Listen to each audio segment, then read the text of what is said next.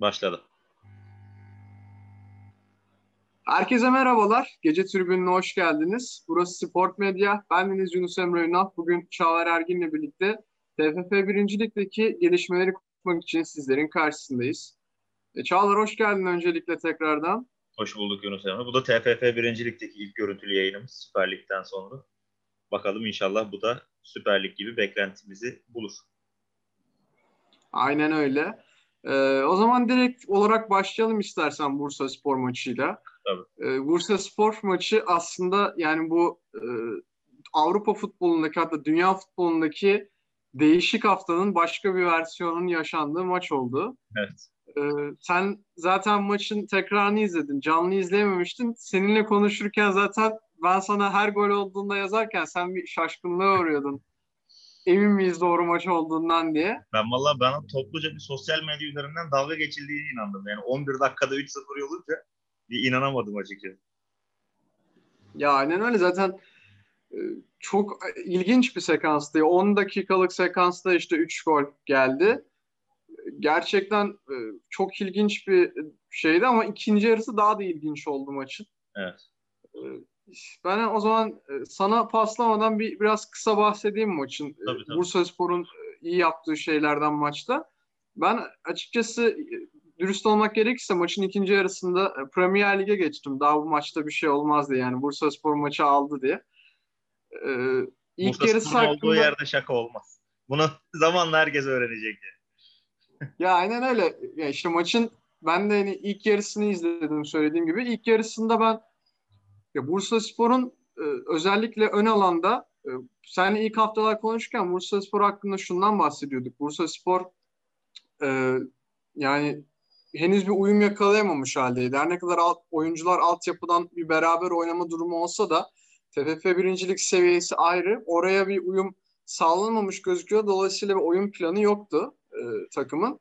Ama Bursa Spor maçta aslına bakarsanız e, bu maçta özellikle ben şunu gördüm. O ilk 45 dakikalık bölümde Bursa Spor belli şeyleri oturtmayı başarmış. Bunlardan en önemlisi tabii ki e, pres konusu. Yani e, çok planlı ya planlı bir şekilde pres yaptı Bursa Spor tüm maç boyunca. E, özellikle ilk golde de zaten bunu gördük yani bir pres ya maçta sürekli top kaptı Bursa Spor maçın başında. İlk golde de yine kapılan bir top sonrası Ali Akman'ın e, içeriye verdiği pas, daha sonrasında kenara verilen pas ve e, gol, gelen gol. Yine bu şekilde e, bir tane de kontra ataktan gol geldi. Bir tane de ceza sahası dışından kalecinin hatası üzerine gelen bir gol. Ya Bursa Spor'un ben söylediğim gibi ya maçın sonucu da gösteriyor ki henüz belli şeyler oturmadı Bursa Spor'da da. Yani yani bir TFF birincilikten çıkma adayı diyemeyiz maalesef. E, yani baktığımızda e, kadron çünkü tecrübesiz. E, yani takıma özellikle bir 3 e, hani 3-3 olduktan sonra veya bir 3-1-2 olduktan sonra takıma bir e, kendimize gelelim diye toparlayacak bir abi yok bence. Hani Özer Urmacı var kadroda ama ben hani o rolü de üstlenebilecek bir oyuncu olmadığını düşünüyorum. Özellikle maç planına bakacak olursak Bursa Spor'un e, ilk söylediğim gibi ilk yarıda tamamıyla ön alanda bir planlı bir pres ki gerçekten şu an bunu Türkiye Süper Lig'de bile o dakikalardaki pres e, şeyini yeterliğini ben çoğu takımda görmedim o planlı presi. E, çok iyi bir pres. Sonrası kapılan toplardan kenarlardan hızlı bir şekilde e, üretilen hücumlar şeklinde bir maç izledik. Ama daha sonrasında tabii Bursa Spor e, söylediğim gibi yine biraz tecrübesizliğe, biraz uyumsuzluğa kurban giderek maçı berabere bitirdi. Hı hı. Senin maç hakkındaki görüşlerin neler? Ya şöyle dediğin gibi ben zaten maçı canlı olarak izleyemedim 90 dakikayı. Ee, çalıştığım için o saatlerde müsait olamadım. Ardından gece e, maçın 90 dakikalık özetini anca izleyebildim. Yani tamamını özetlemeyeyim de tamamını anca izleyebildim. Yani aslında bence Mustafa Hoca'nın sezon başından beri kafasında olan planı ilk kez sahaya yansıtabildiği bir maçtı ilk etapta. Nasıl bundan bahsediyorum? İlk hafta Adana Demirspor maçı çok iyi bir ilk yarı oynayan Bursaspor. Hatta ilk golü bulan Bursaspor. İkinci hafta oynanan maç Üçüncü hafta oynanan maç yani genel olarak tek tek maçları anlatmayayım. Bursaspor Oynadığı dört maçta da ilk yarıları gayet başarılı oynayan fakat ikinci yarı oyundan düşen bir yapıdaydı. Bir tek Altınordu maçını sayabiliriz. Altınordu çünkü çok net bir karşılık vermişti Bursa Spor'a e, ilk yarıda. Fakat orada da çok doğru bir taktik anlayışla ve doğru oyuncu değişiklikleriyle Mustafa Hoca ikinci yarı oyunu Bursa Spor'un eline çevirip skoru almaya başarmıştı ki bu sezon 3 puan alabildiği tek maç Bursa Spor'un. Diğer maçlarda önde hızlı başladı. Skoru buldu ama bu sefer koruyamadığı bir e, profil çizdi. Açıkçası ben maçı izlemediğimde sosyal medyadan şöyle bir şey yazmıştım. Bursa Spor e, yani karşısında Türk Ligi'nden Süper Lig dahil hangi takım olursa olsun Bayern Münih, Liverpool ya da işte Avrupa seviyesinde bir takımla oynamıyorsanız 3-0'dan bir maçı 3-3'e getirmek çok zor bir iş. Yani hele TFF birincilik seviyesinde yani karşıdaki rakibinin bireysel oyuncu kalitesi sınırlıyken, oyun yapısı sınırlıyken sen 3-0'lık bir maçı koruyamıyorsan burada büyük bir hata vardır. Yani oyunu soğutabilirsin. Sadece pas yaparak bile yani topu rakibi uzak noktalarda vererek, topu rakip yarı sahaya taşıyarak, zaman harcayarak bile bu maçı kazanıp dönebilirdi bu Spor. Ama 0-0'mış gibi siz 3-0 öndeyken oynarsanız e, rakip de tabii ki zaten karşısında tecrübesiz bir kadro olduğu için, ev sahibi avantajını bulduğu için, gol attıkça da motive kazandığı için bu maçı 3-3 beraberliğe getirebildi. Ben açıkçası burada Mustafa Hoca'nın Bursa Spor'da başarılı olacağını inanıyorum. Şu anki kadro yapısıyla da başka bir teknik direktörün başarılı olabileceğine inanmıyorum. Ama burada bence çok başarısız bir sınav verildi. Yani 3-0'lık bir skoru koruyamamak büyük başarısızlık. Olumsuz olarak söyleyeceğim Tuzla maçı ile ilgili kısım bu. Olumlu ilgili söyleyeceğim kısım da şu. Bursa Spor bu ligde dinamizmiyle, genç oyuncu yapısıyla önde basarak başladığı her maçta skor avantajını alabilir. Bu noktada bence Mustafa Hoca'nın maç planlarını skoru aldıktan sonra ben skoru nasıl korurum üzerine yapması gerekiyor. Bence oyuncu değişikliklerinde Altın Ordu maçı hariç geri kalan 3 maçta da oyuncu değişikliklerinde büyük hata var. Yani maçı olumlu yönde götürebilecekken maçı tam tersine olumsuz yöne çevirecek hamleler yapılıyor. Gerek oyuncuların bireysel performansı gerekse yanlış pozisyonlara oyuncu tercih yapılmasından kaynaklı olduğunu inanıyorum ben. Burada tabii ki hocanın yani antrenmanı hoca yapıyor, oyuncuyla hoca iletişime geçiyor. Tabii ki bir bildiği vardır. O da sonuçta maçı kazanmaya çıkıyor ama ben saha, sadece dışarıdan gördüğüm bir gözle yorumlamaya çalışıyorum. Bu noktada Bursa Spor'un 3-0 öne geçtiği bir maçta hele ki e, böyle her puana ihtiyaç olduğu bir sezonda puan kaybetmesi açıkçası bence üzücü oldu. Maçtan önce bana deselerdi ki Tuzla deplasmanından Bursa Spor 1 puana dönecek ben hiç maça çıkmasın derdim. Benim için okeydi ama 3-0'dan 3-3 olunca insan bir buruluyor tabii ki. Özellikle maçı izlerken de yani Bursaspor 3 gol atmış ama skoru da 4'e 5'e çıkarabilecek pozisyonları da bulmuş. Sadece son pas hataları ve iyi vuruşlar gelemediği için skoru arttıramamış aslında bakarsanız. E, bu noktada aslında biraz futbol şansı da lazım. Yani 3-0'dan sonra şans tamamen yön değiştirmiş. Onu da söyleyebiliriz. Bursa Spor'la ilgili benim söyleyeceğim birkaç bir şey var. Şimdi Bursa Spor taraftarı olduğum için bunu saklamıyorum zaten. Cümle alem biliyor. Bursa Spor taraftarı olduğum için biraz böyle kanayan bir yara var içimde Bursa Spor'la alakalı. Ben açıkçası kadro yapısıyla oynatılmak istenen oyunun yanlış olduğunu inanıyorum. Şöyle, oynatılmak istenen mantalite doğru. Önde baskı yaparak hızlı hücumlara çıkıp sonuç almaya çalışmak bence PTT 1. Lig'in bug'ı zaten. Yani PTT 1. Lig'de kimse çat çat çat pas yaparak sonuca giden bir takım ben hatırlamıyorum. Geçen senenin şampiyonu Hatay Spor bile kapanıp kapanıp alıp gol atıyordu. Kapanıp kapanıp alıp gol atıyordu. 1-0 1-0 adamlar ya ki zaten bölüyorum ama e, pas oyunu oynamak maliyetli bir şey bence. Ya pas tabii oyunu tabii. olabilecek en maliyetli e, taktik anlayışlardan birisidir. Ya, ki bunu bu yüzden TFF birincilikte oynanma ihtimali çok düşük çok zaten. Düşük. Do- doğru söylüyorsun. Bir de şunu da hesaba katmak lazım. Sadece oyuncu bazında değil TFF birincilikteki takımların saha zeminlerine baktığınız zaman da pas oyunu oynamak çok mümkün değil. İstediğiniz kadar pasör özellikle oyuncularınız olsun. Tarlada oynadığımız için maçı. Yani isteseniz de bir sonuca varamıyorsunuz zeminlerin kötülüğünden dolayı.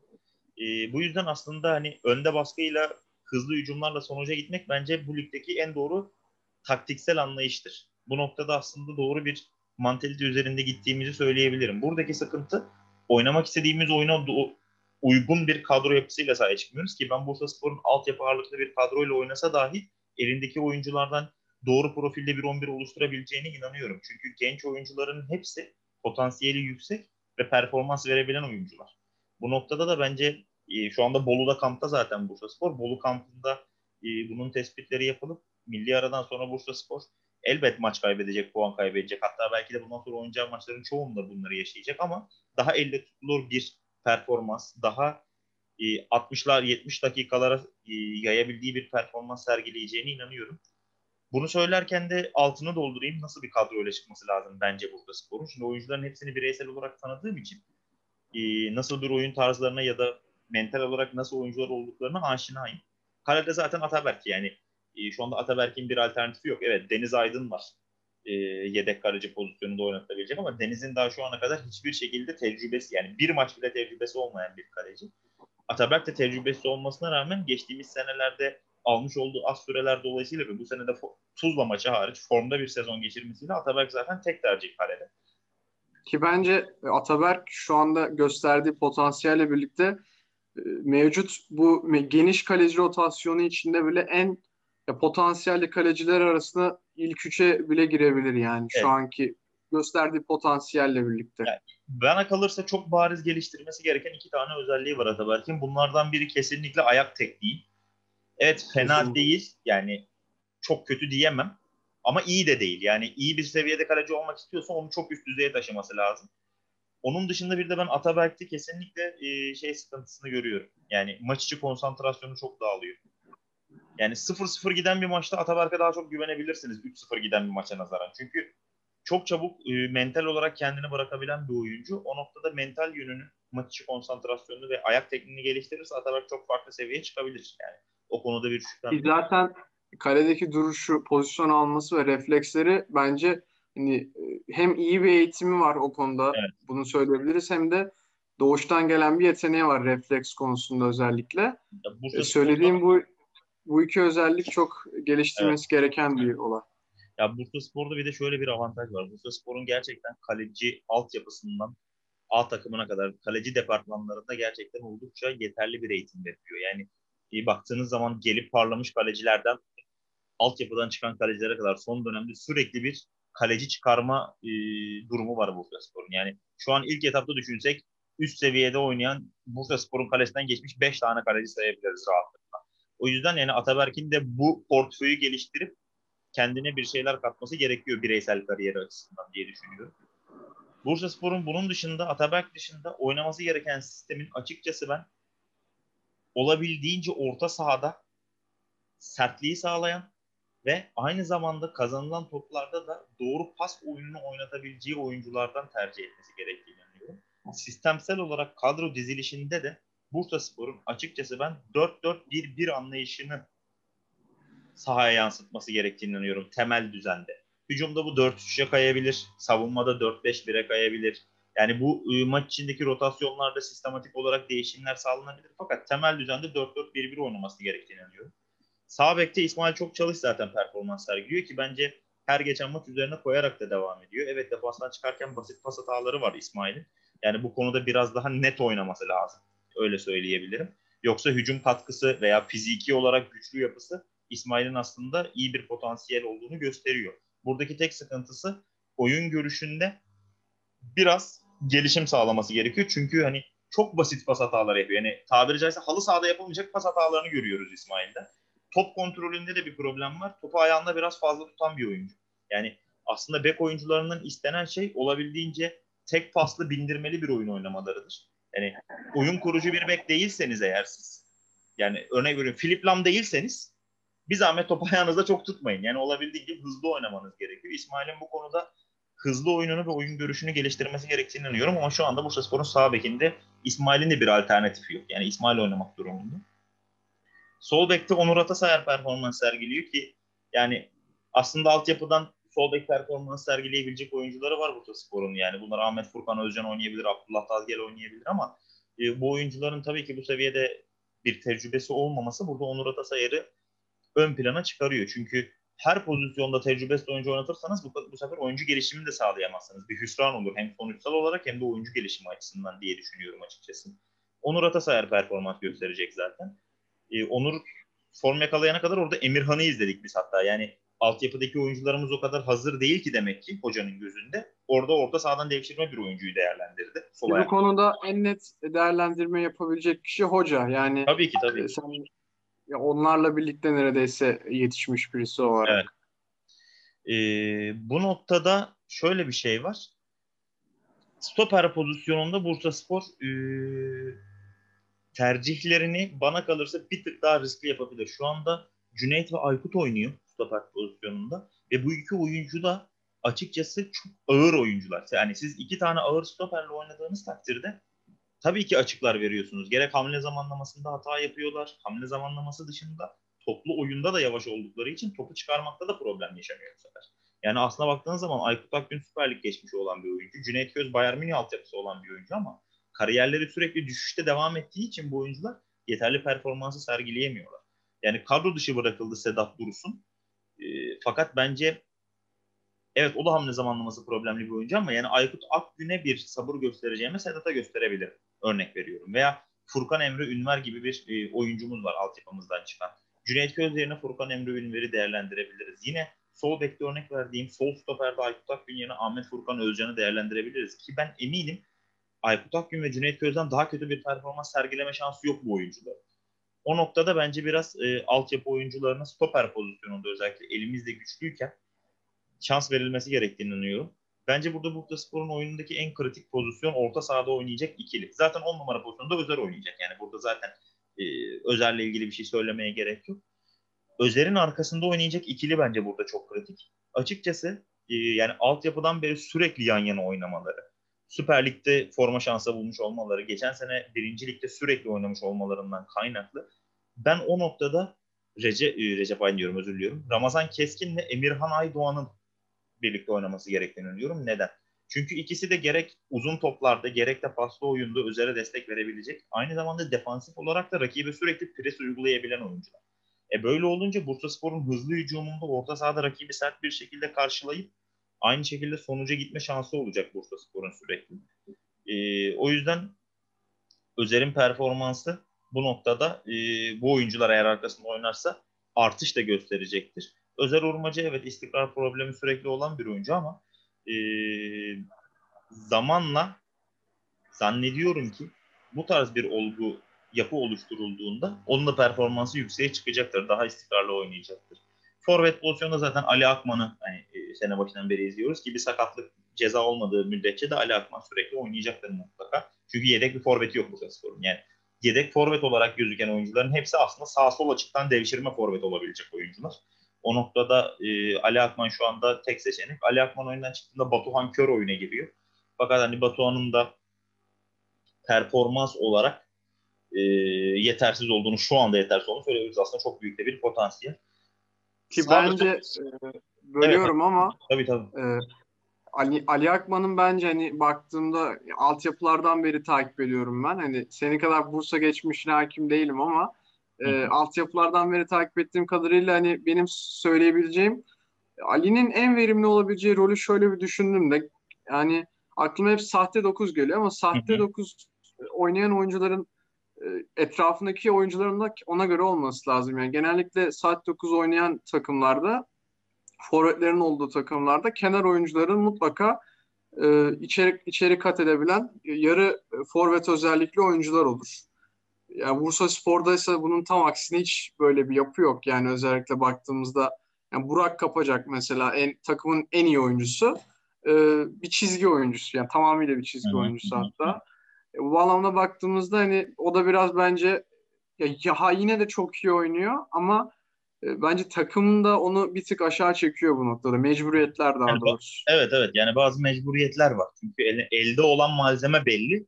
Yani buna göre bir beklenti de oluşturulması gerekiyor. Yani Bursa Spor'un zaten bu sezon kesinlikle bir Süper Lig hedefi bence yok. Olmamalı da böyle bir beklenti. Çünkü mali olarak, kadro yapısı olarak Bursa Spor'dan çok daha iyi. Zaten kafadan düşündüğünüzde dört tane takım var.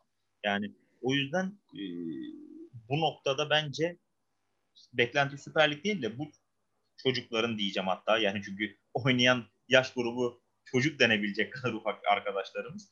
E, bu oyuncuların gelişimine odaklı. Evet ligde orta sıralarda kalacak belki ama gelişimlerine odaklı ve 2-3 sezonluk bir plan dahilinde bu çocuklarla Süper Lig'e yükselebilecek bir yapıya Bursa Spor'un bürünmesi lazım. Bu noktada tabii mali durum da düşünülüyor. Çünkü Bursa Spor çıkamadıkça batmaya devam edecek. Çıkamadıkça batmaya devam edecek.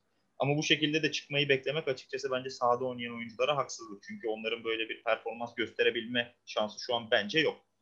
e, sağ ve sol açık pozisyonları kaldı. Onlardan da bahsedeyim. Zaten onlar da belli aslına bakarsanız. Yani Burak Kapacak ve Recep Aydın oynayacak. Çünkü o noktalarda da e, yani Recep Aydın maçtan maça çok performansı de- değişen bir oyuncu ama oyun kurucu özellikli bir kanat oyuncusu olduğu için Burak Kapacak da çizgiye basarak oynayan bir oyuncu olduğu için aslında oyun yapısında birbirini tamamlayan iki kanat oyuncusu. Yani nedir standart bir takımdan beklenen? Bir kanadın daha durağan ama oyun kurucu özellikli olması, bir kanadınsa çizgiye basarak dikine oyun oynayabilmesi, adam eksiltebilen, içeriye toplu dribling yapabilen bir oyuncu olması beklenir. Bursa Spor'da aslında bu konuda bir şans var ama işte sıkıntı şurada bu oyuncuların rekabete gireceği oyuncular olmadıkları için bu oyuncuların da performansı hep bir standartta kalıyor, yükselemiyor. Öyle bir problem var Bursa Spor'un. Bence e, bir şey daha ekleyeceğim kanat oyuncuları konusunda. Hani e, yine o da biraz mecburiyetten dolayı olan bir durum ama e, yani genelde söylediğin söylediğim gibi kanat oyuncuların birisi daha dinamik, hı hı. adam eksiltebilme özellikleri yüksek oyuncu, diğeri oyun kurucu özellikli olur ama bu ikisinden birisi de yine mutlaka skora katkısı çok yüksek oyuncu olur. Yani aslında şu an Burak e, bu, yapıyor rolü. Yani şu anda e, Burak yapıyor o rolü ama e, Burak da yani aslına bakarsan e, daha çok işin e, pozisyon üretme tarafında evet. etkili evet. oyuncu. Yani az önce de bahsetmek istediğim oydu. Yani e, şu anda Bursa Spor'da aslında gol atacak oyuncu eksiği şöyle var. E, aslında şu an ön alandaki oyuncuların hepsi baktığımızda diğer oyuncuları alan açacak ya da servis yapacak e, özellikle oyuncular. Buna Ali de dahil. Yani gol atmasına rağmen söylüyorum bunu. Bu alana baktığımızda söylediğimiz gibi az önce de dedim mecburiyetler biraz Bursa Spor'un elini kısıtlıyor bu noktada. Orta saha pozisyonunda şimdi muhtemelen yayın dinleyen çoğu kişi nasıl söylemedin diyecektir. Onu da vurgu yapayım. Burak altı parmağı söylemedim örneğin. Çünkü neden söylemedim? Bu tarz yapılarda ilk 11'i oluştururken aslında bir maç planı üzerinden de ilerlemeniz gerekiyor. Maç planında da yedekten alıp da oyunu değiştirecek bir oyuncuya illaki ihtiyacınız olacak. Çünkü bu sefer ilk 11 üzerine ilerlerseniz rakip de zaten buna göre bir hazırlık yapacağından dolayı maç içinde yedekten alıp da oyun değiştirme şansınız olmayacak. Ki Bursa Spor'un bence bu sene en çok ihtiyacı olan şey yedekten aldığı oyuncularla oyunu değiştirebilme lüksüne sahip olabilmesi lazım. Çünkü en büyük eksikliği o. E, yedekten Burak Altıparmak gibi hem işte Emirhan'ı ve Ramazan'ı gerektiğinde hatta 10 numara pozisyonda Özer'i yedekleyebilecek bir oyuncu olması orta sahada dinamizmi maç içinde sürekli yüksek tutmanızı sağlayabilir. Bu noktada Burak Altıparmak'ın e, yeri geldiğinde 11 çıkacaktır. Ramazan veya Emirhan e, yedekte kalacaktır ama Burak Altıparmak'ın yedekte kalmasının ben daha uygun olduğunu düşünüyorum. Çünkü birkaç tane pozisyonda değerlendirilebilen bir oyuncu. O yüzden ilk 11'de açıkçası saymadım adını. Ee, yani Bursa Spor'la ilgili benim düşüncelerim aslında bu şekilde. Yani biraz e, burada aslında problem saha içindeki taraftarın ve camianın beklentisiyle alakalı. Yani burada beklentiyi biraz yükseltiyoruz. Bir de Bursa'da şöyle bir taraftar yapısı vardır. Yani Bursa Spor önümüzdeki hafta örnek veriyorum çıkıp 5 tane atsın. Bursa Spor anında şampiyonluk adayı olur. Ertesi hafta gitsin 1-0 kaybetsin küme düşme adayı olur. Yani böyle uç noktalarda yaşayan bir camia Bursa. O yüzden aslında bir taraftan zararı da biz veriyoruz. Biraz böyle daha sakin, daha realist, e, ne istediğini bilen bir yapıda olmamız lazım ki biz de hani sahada ya bu çocuklar 3-0'dan 3-3 maç verdiğinde ya da örnek veriyorum yarın öbür gün kendi sahasında mağlubiyet aldığında bunları çok yerin dibine sokmayalım. Veya deplasmanda gidip de işte Altın Ordu şu an ligin ikincisi gidip Altın Ordu'yu yendiğinde bir anda göklere çıkarmayalım. Biraz daha böyle sakin sakin yaklaşırsak her şeye bence Bursa Spor'a dışarıdan da daha rahat destek verebiliriz diye düşünüyorum. Ki e, yani Bursa Spor'un bence bu ya geri dönüşleri Bursa Spor senin de söylediğin gibi yani 4 haftanın 3'ünde öne geçtiği maçları kaybetti. Dolayısıyla baktığımızda Bursa Spor'a e, şu an pandemi de bence onları taraftar bakımından çok etkiliyor. Bu genç oyuncuların evet. aslında arkasında bir taraftar desteğiyle çok e, yani daha iyi bir daha iyi sonuçlar alabilirlerdi yani öyle açıkçası, söyleyeyim. Açıkçası bana kalırsa Adana Demir maçları ve Giresun yani Bursa Spor şu ana kadar bu sezon aldığı 4 puanın 4'ünde deplasman maçlarında. Ki Bursa Spor senin de söylediğin gibi taraftar gücüyle oynayan bir takım olduğu için eğer taraftarla yani şöyle bir 20-25 bin kişiyle biz Adana Demir ya da Giresun maçını oynasaydık o maçlarda mağlubiyet alma şansı daha düşük olurdu diye düşünüyorum. Çünkü takımı motive eden bir güç olacaktı arkasında. Gerçi geçen sezon baktığımızda aslında hani bunu bir eleştiri olarak da söylemiyorum aslında ama geçen sezon çoğu maçta tribünlerin dolmadığına şahit olmuş. Yani tamamıyla dolmadığına. Son maçlar haricinde. Evet doğru söylüyorsun. Ama bence burada şöyle bir şey var. Eğer bu sezon örnek veriyorum tribünler açık olsaydı geçen sezona göre daha sempatik yaklaşarak gelecekti taraftarlar. Çünkü kendi evladı, kendi altyapısından çıkarmış olduğu oyuncular sahada mücadele ediyor. Geçen sene aslında biraz da tepkisel yapı eldeki çok fazla tabiri caizse tecrübeli denen oyuncu yapısının Bursa Spor'u gerektiği yere getirememesinden dolayı bir tepkisel durum da vardı. Yani ben bu sene özelinde açıkçası eğer taraftara açık bir yapı olsaydı, pandemi süreci olmasaydı e, kendi öz evladı çocuklar oynadığı için, teknik direktörünün kendi içinden çıkardığı bir teknik direktör olduğu için daha sempatik yaklaşarak daha sabırla ve sadece desteğe yönelik bir taraftarın stada gideceğine inanıyorum.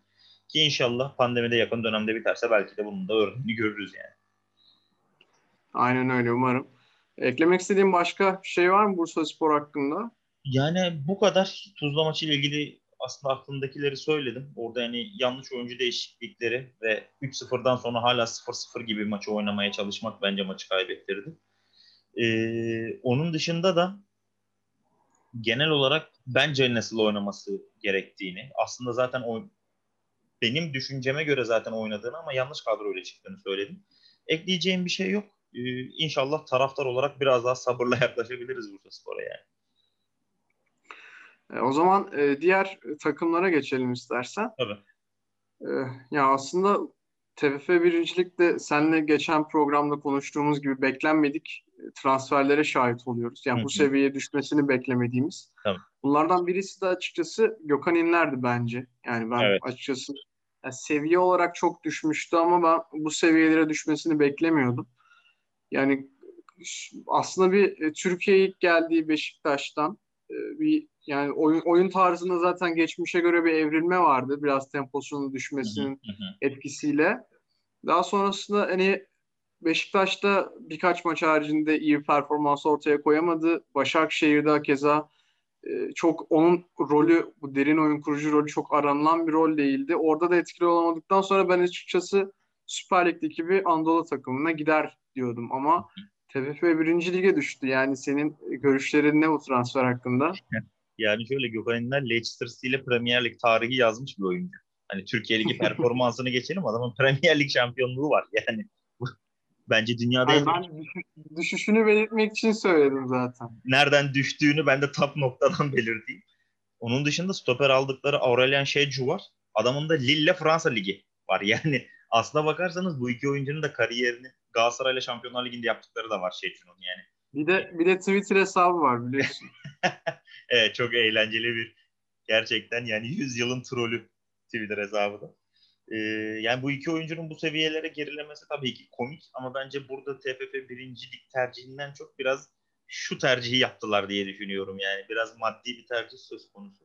Çünkü Anadolu takımlarından da illaki bir teklif gelmiştir ama Adana Demirspor'da menajere dayalı bir sistem var biliyorsunuz. Metin Korkmaz'a yönelik bir sistem çalışıyor. Her transferde de onu görüyoruz zaten. Yani o noktada biraz aslında ben paranın çalıştığına inanıyorum. Ee, o yüzden Adana Demirspor'a da geldiklerini düşünüyorum.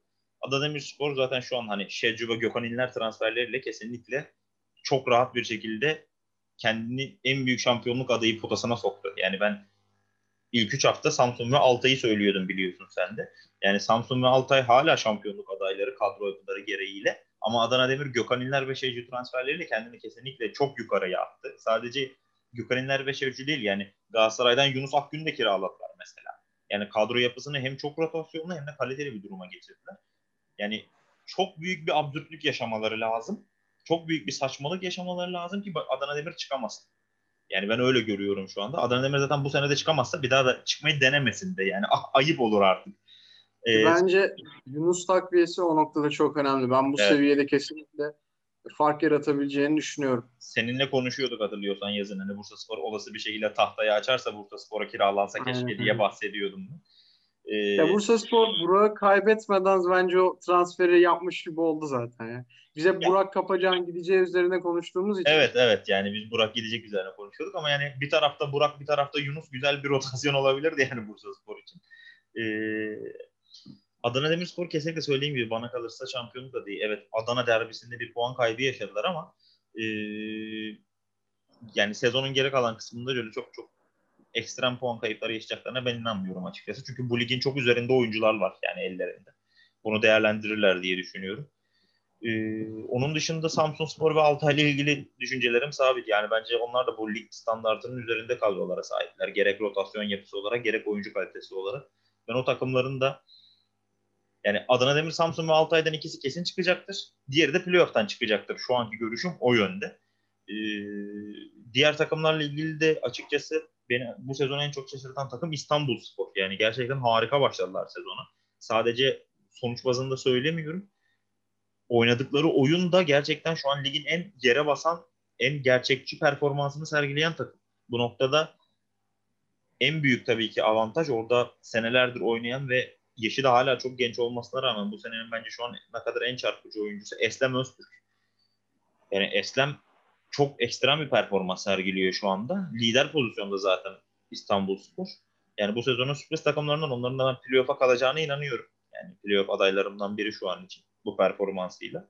E, o noktada bu dört takımı fazlasıyla öne çıkarıyorum. Senle hadi ondan sen bahset. Hadi ben girmeyeceğim adama. Giresun Spor'a sen biraz girer.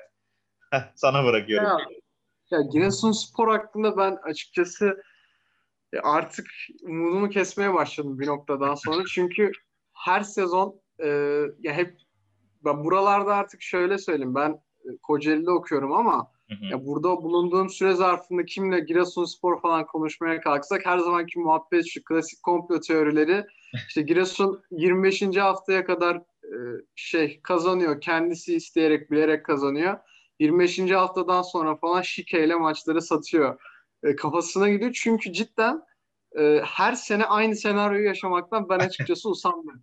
Artık takip etmek bile istemiyorum ya. Sonucunu bildiğim bir şeyi. e, her sene yani ya playoff ya şampiyonluk e, umuduyla yola çıkıp burada da yani ne oyuncuları takımda gördük yani. Evet. Bunların en önemlisi zaten Vedat Muriç yani bizim varımızdan çıktı adam. ee, yine bu sezonda da aslında ben şampiyonluk adayı olacak bir e, seviyede görmüyorum. Ya kesin bir playoff adayı ama. Playoff ya playoff'a da şöyle söyleyeyim. İlk dört adayı diyemem ben Giresunspor için. Ya altıncılık için yine geçen sezon olduğu gibi bir mücadeleye girecektir. Hı hı, evet. Ama bu işin sonucunda hani çıkabilir mi? Ee, ne yani bu yap, bir şey yapabilir mi? Göreceğiz bunu zaman içerisinde. Ee, ya söylediğim gibi Bursa Spor daha doğrusu Giresunspor'dan beklentiyi ben çok yukarı koymamak gerektiğine inanıyorum. Hı hı. Ee, yine playoff yarışında olacaktır. Neler olacağını göreceğiz. Ee, ben ama ya Bursa Spor hakkında nedense içinde değişik bir umut var yani o playoff yarışı konusunda. Sen oraya gireceğine bile inanmıyorsun. Ben ya sezon şöyle, ilerledikçe... Şöyle inanmama sebebim şu açıkçası. Yani eğer Bursa Spor'un elinde rotasyonda kullanabileceği oyuncu adedi olsa bir umudum olabilir. Çünkü dediğim gibi oyuncuların bireysel yapısından ya da ilk 11 oluşturulabilecek yapıdan 12-13 kişilik oyuncu grubundan umutluyum. Ama onun dışındaki ço- çocuklar yine diyeceğim çok tecrübesiz oldukları için yani bir beklentiye girmemek lazım onlarla alakalı. Çünkü şöyle bir şey var. Sezon oynandıkça rakipler sizi tanıyor. Tanıdıkça defolarınızı da öğreniyor ve ona göre size karşı çıkıyor. Şimdi Bursaspor'un bunlara üretebileceği bir antitezi olmayacağı için sonuç almakta çok zorlanacak ilerleyen dönemde. Yani Bursaspor ilk yarıyı maksimal puanda kapaması lazım ki küme düşme tehlikesi yaşamasın. Ben ondan bahsediyorum. Hani playoff'u da geçtim artık.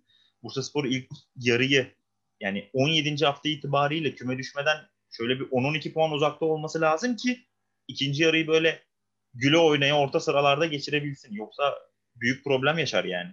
Ya ben şöyle söyleyeyim. Ben TFF birincilik e, konusunda şöyle katılmıyorum sana. Bence TFF birincilik ee, ya B planı tabii ki çok önemli ama iyi bir A planınız varsa o A planıyla e, iyi yerlere gelebileceğiniz bir lig bence seviye olarak. Dolayısıyla Bursa Spor eğer sezonun ilerleyen kısımlarında bu genç oyuncular e, bu uyumu yakalayabilirse ve oynayacakları oyunu netleştirip tüm maçlarda bu e, oyun planıyla sahaya çıkıp başarılı olursa e, ben açıkçası ya ilk 10 için bir şey yani bir eksi durum görmüyorum açıkçası. Zaten o seviyeye geldikten sonra da e, playoff yarışı da olabilir ama işte e, Bursa Spor'un bir şu anda bir alt limiti üst limiti yok. Yani as baktığınızda söylediğim gibi playoff yarışına bile girebilirler. Ama kümeye düşmemeye de oynayabilirler yani. Öyle e, değişik bir takım şu anda evet. ki e, devre arasında transfer yapabilirler mi, yapamazlar mı? İhtiyacı olur mu? Daha doğrusu yani e, fiyat maddi durumu düşündüğümüzde öyle bir tercih olur mu? Onu göreceğiz zaman içerisinde. Yani Bursa öyle bir yer ki yarın tahta açılabilir veya sezon sonuna kadar açılmayabilir. Yani Bursa günü gününü tutmayan bir şehir. O yüzden devre arası ile ilgili şu anda konuşmak çok mantıklı değil. Ama benim öngörüm çok yüksek ihtimal devre arasında tahta açılmaz. Zannetmiyorum. Ee, yani Bursa Spor bu sezonu bu kadro yapısıyla tamamlar diye düşünüyorum. Önümüzdeki sene Allah büyük yani göreceğiz. Ya aynen öyle. Ben bu arada e, yani bir şeyle daha de, değinmek istiyorum.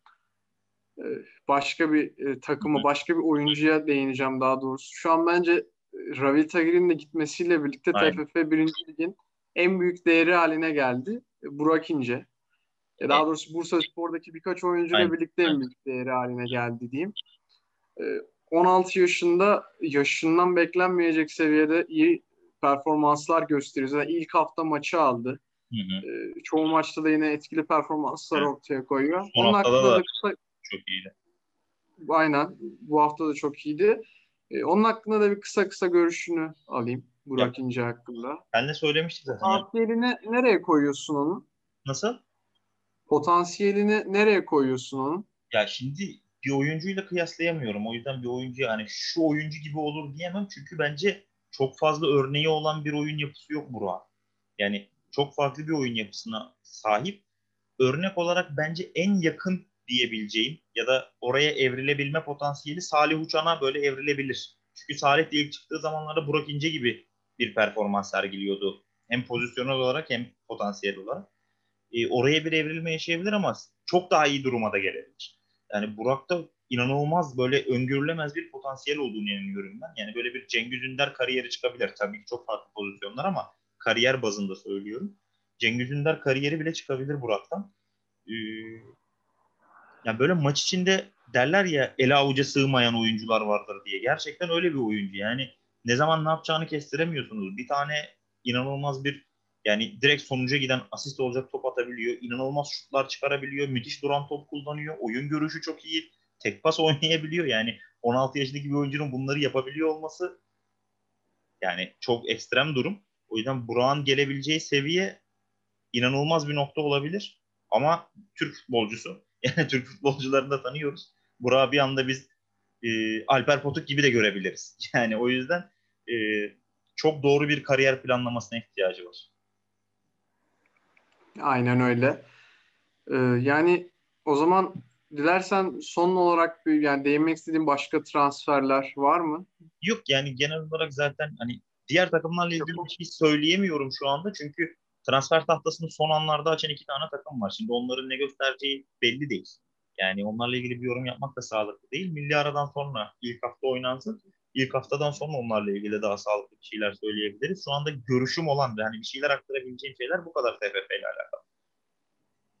Tamamdır o zaman. Ekleyeceğimiz başka bir şey yoksa e, bizi takip etmeye, e, e, bize destek vermeye devam edin. E, daha ileride bu içeriklerimizde tabii ki siz bize destek verdikçe biz büyüdükçe e, artacak. Daha da çok gelişmeye çalışacağız. E, bugünlük bizden bu kadar. Kendinize iyi bakın. Hoşçakalın. Abone olmayı unutmayın. Bir YouTube klişesini söylemeden bitiremem programı. Kendinize iyi bakın. Görüşmek üzere.